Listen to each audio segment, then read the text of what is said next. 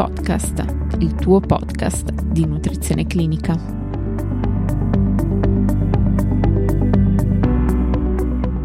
Benvenuti a tutti. Oggi parleremo di ricerca in nutrizione e in particolare di come strutturare correttamente un articolo scientifico. Lo faremo grazie alle linee guida delle ASE, ovvero dell'Associazione Europea degli Editori Scientifici, pubblicate nel 2018 e consigliate dall'Istituto Superiore di Sanità. Le linee guida spiegano che per rendere la comunicazione scientifica più efficace, gli articoli e le altre pubblicazioni scientifiche dovrebbero essere completi, concisi e chiari. In linea generale, gli articoli relativi a ricerche sperimentali possono essere suddivisi in tre parti, ognuna delle quali contiene diversi elementi, ovvero prima parte comprendente titolo, elenco degli autori, abstract, parole chiave, elenco delle abbreviazioni. A seguire una seconda parte, ovvero il corpo dell'articolo che include introduzione, metodi, risultati e discussione. Infine una terza parte costituita da ringraziamenti e riferimenti bibliografici. Ma cosa scrivere e cosa non inserire in ognuna di queste parti? Ora lo vedremo insieme. Iniziamo con il titolo. Questo non dovrebbe essere ambiguo, ma comprensibile anche dai non esperti e riflettere il contenuto dell'articolo. Deve essere specifico, non generale né vago.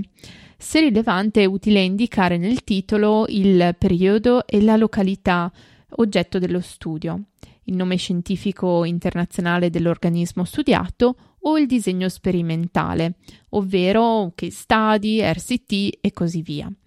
Se lo studio riguarda soggetti dello stesso sesso, ciò dovrebbe essere espresso nel titolo. Inoltre, le informazioni fornite nel titolo non devono essere ripetute nell'abstract. Il titolo è sempre accompagnato da un secondo elemento all'interno di questa prima parte, l'elenco degli autori, ovvero tutte le persone che hanno contribuito in modo sostanziale al disegno dello studio, alla raccolta, all'interpretazione dei risultati e hanno scritto o rivisto criticamente il manoscritto, oltre ad averlo approvato nella sua versione finale e inoltre hanno consentito a essere responsabili di tutti gli aspetti del lavoro. Ovviamente gli autori citati per primi dovrebbero essere coloro che hanno maggiormente contribuito al lavoro. C'è anche da dire che l'ordine dei nomi degli autori dovrebbe essere stabilito prima della sottomissione del manoscritto all'editor, perché qualsiasi variazione eseguita dopo la sottomissione dovrebbe essere approvata da tutti gli autori e spiegata all'editor della rivista. I nomi degli autori devono essere indicati con le rispettive affiliazioni, relative al periodo in cui hanno partecipato al lavoro e deve essere indicato anche l'indirizzo corrente dell'autore corrispondente. Dovrebbero essere forniti anche gli indirizzi mail di tutti gli autori per facilitare eventuali contatti. A tutti loro dovrebbe essere richiesta la registrazione per un NORSID ID, ossia un numero identificativo univoco del singolo autore che lo collega alle proprie pubblicazioni. È possibile registrarsi all'indirizzo www.orsid.org.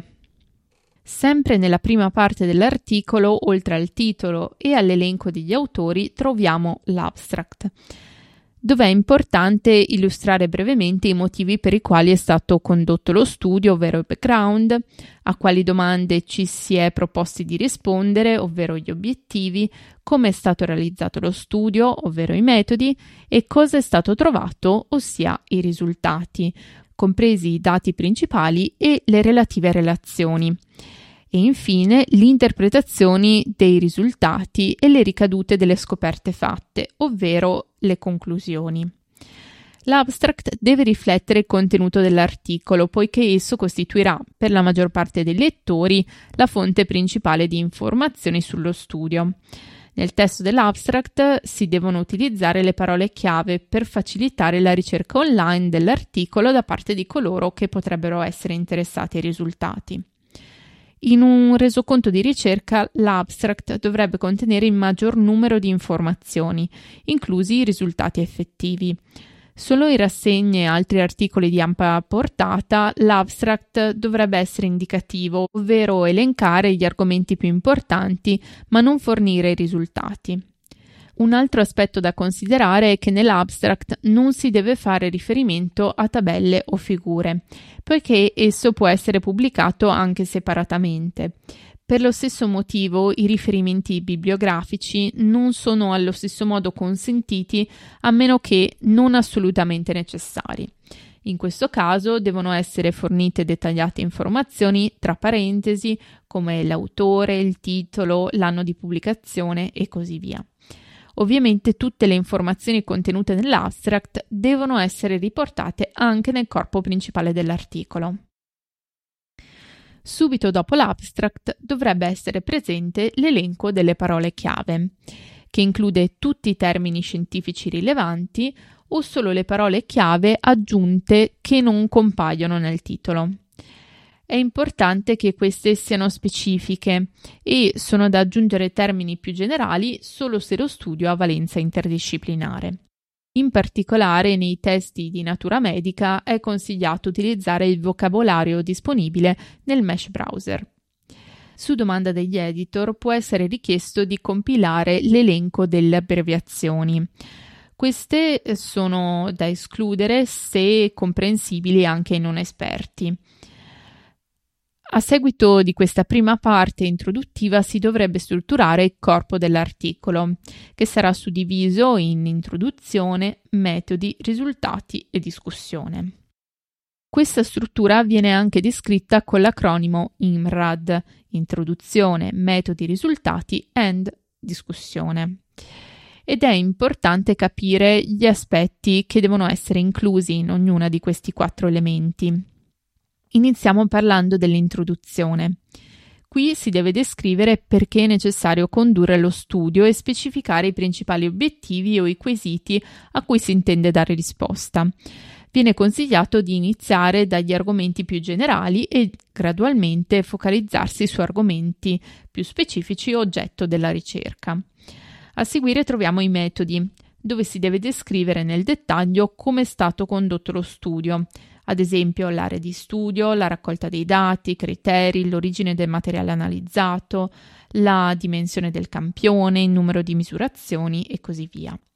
Inoltre dovrebbero essere presi in considerazione tutti i fattori che potrebbero aver influenzato i risultati. Bisogna anche accertarsi di essersi attenuti agli standard etici per quanto riguarda i diritti dei pazienti. Terzo elemento da inserire riguarda i risultati.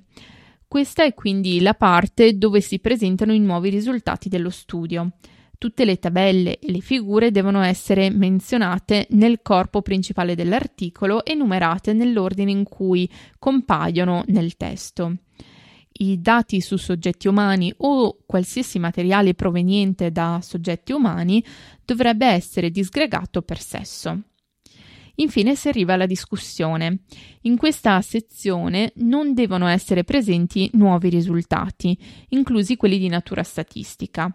Qui è importante rispondere ai quesiti di ricerca e confrontare i risultati emersi con quelli già presenti in letteratura, nel modo più obiettivo possibile.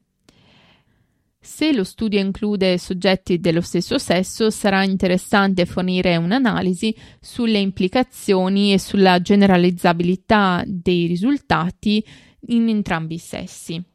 Alla fine della discussione o in una sezione separata sono da mettere in rilievo le principali conclusioni e la rilevanza pratica dello studio. In conclusione all'articolo troviamo la terza parte che include ringraziamenti e riferimenti bibliografici. Nei ringraziamenti sono citate tutte le persone che hanno contribuito in modo sostanziale allo studio, ma che non possono essere considerate coautori. Inoltre devono essere riconosciute tutte le fonti di finanziamento. Se rilevante è importante dichiarare agli editor qualsiasi altro conflitto di interesse, ad esempio legami finanziari o personali con un produttore o con un'organizzazione che ha interessi relativi al manoscritto presentato.